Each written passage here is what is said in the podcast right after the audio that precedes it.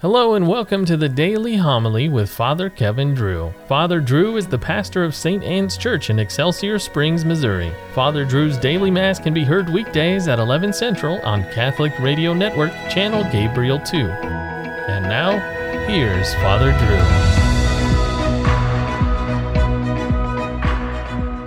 Drew. A reading from the book of Genesis. As dawn was breaking, the angels urged Lot on, saying, On your way Take with you your wife and your two daughters who are here, or you will be swept away in the punishment of Sodom. When he hesitated, the men, by the Lord's mercy, seized his hand and the hands of his wife and his two daughters, and led them to safety outside the city. As soon as they had been brought outside, he was told, Flee for your life. Don't look back or stop anywhere on the plain. Get off to the hills at once, or you will be swept away. Oh, no, my lord, Lot replied. You have already thought enough of your servant to do me the great kindness of intervening to save my life.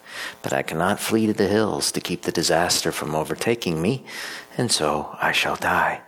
Look, this town ahead is near enough to escape to. It's only a small place. Let me flee there. It's a small place, is it not? That my life may be saved. Well, then, he replied, I will also grant you the favor you now ask. I will not overthrow the town you speak of. Hurry, escape there. I cannot do anything until you arrive there. That is why the town is called Zoar. The sun was just rising over the earth as Lot arrived in Zoar. At the same time, the Lord rained down sulphurous fire upon Sodom and Gomorrah from the Lord out of heaven. He overthrew those cities and the whole plain, together with the inhabitants of the cities and the produce of the soil. But Lot's wife looked back, and she was turned into a pillar of salt. Early the next morning, Abraham went to the place where he had stood in the Lord's presence. As he looked down toward Sodom and Gomorrah and the whole region of the plain, he saw dense smoke over the land rising like fumes from a furnace.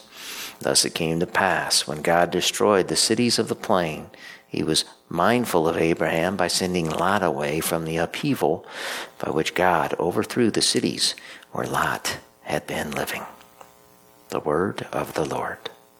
O Lord, your mercy is before my eyes. Search me, O Lord, and try me. Test my soul and my heart, for your mercy is before my eyes and I walk in your truth. Gather not my soul with those of sinners, nor with men of blood my life.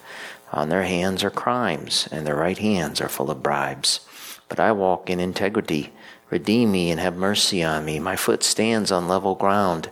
In the assemblies I will bless the Lord. O Lord, your mercy is before my eyes. The Lord be with you. Reading from the Holy Gospel according to Matthew. As Jesus got into a boat, his disciples followed him. Suddenly, a violent storm came upon the sea, so that the boat was being swamped by waves, but he was asleep.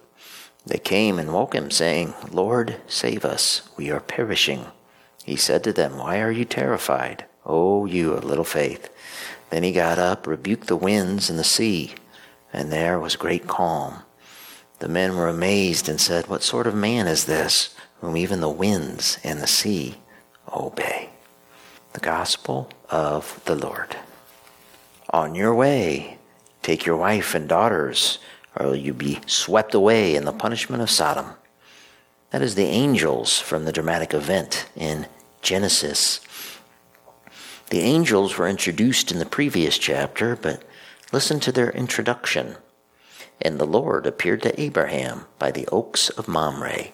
He lifted up his eyes, and behold, three men stood in front of him. It says, the Lord, and then three men.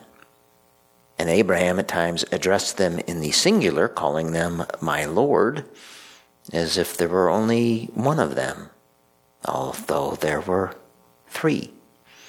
Some church fathers interpreted this as an early manifestation of the Holy Trinity.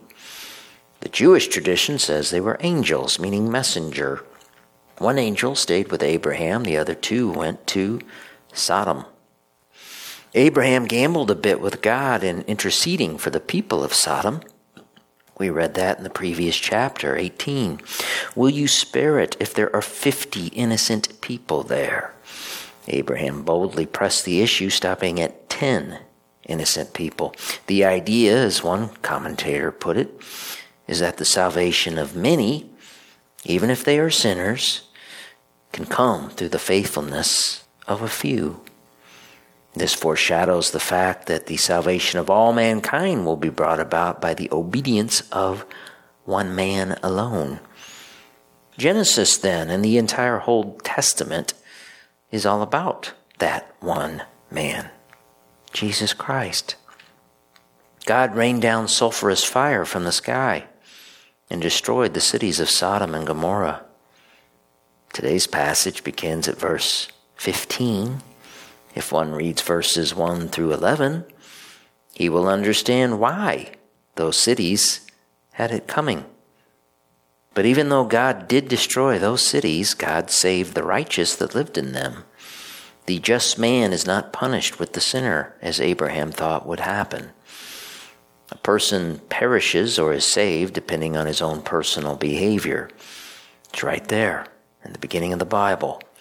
Christ carried that idea forward. Not all who act holy and yell out, Lord, Lord, will be saved. No, we have to be holy. Archaeologists tell us the cities of Sodom and Gomorrah are buried at the south end of the Dead Sea. What a fitting place. The Dead Sea is the lowest spot on earth, it is the world's receptacle. The Dead Sea is so full of salt that nothing can live in it, kind of like the cities of Sodom and Gomorrah, which were cultures of death. It is near impossible to drown in the Dead Sea. All the salt and it causes everything to float. If one drinks the water in the Dead Sea, he will die. If you look up Lot's wife on your computer, you will get images from the south end of the Dead Sea. You will see a big pillar of salt. The tour guide points it out to the pilgrims on the bus. He says, There is Lot's wife. You see, she looked back. She could not resist. An ancient writer said she is an example for us that we should not look back with sick curiosity when we are advancing to a holy resolution. May all of us, by the grace of God, advance to a holy resolution. Never look back to a life of sin. Let us never get swept away by a pagan culture that worships itself instead of God.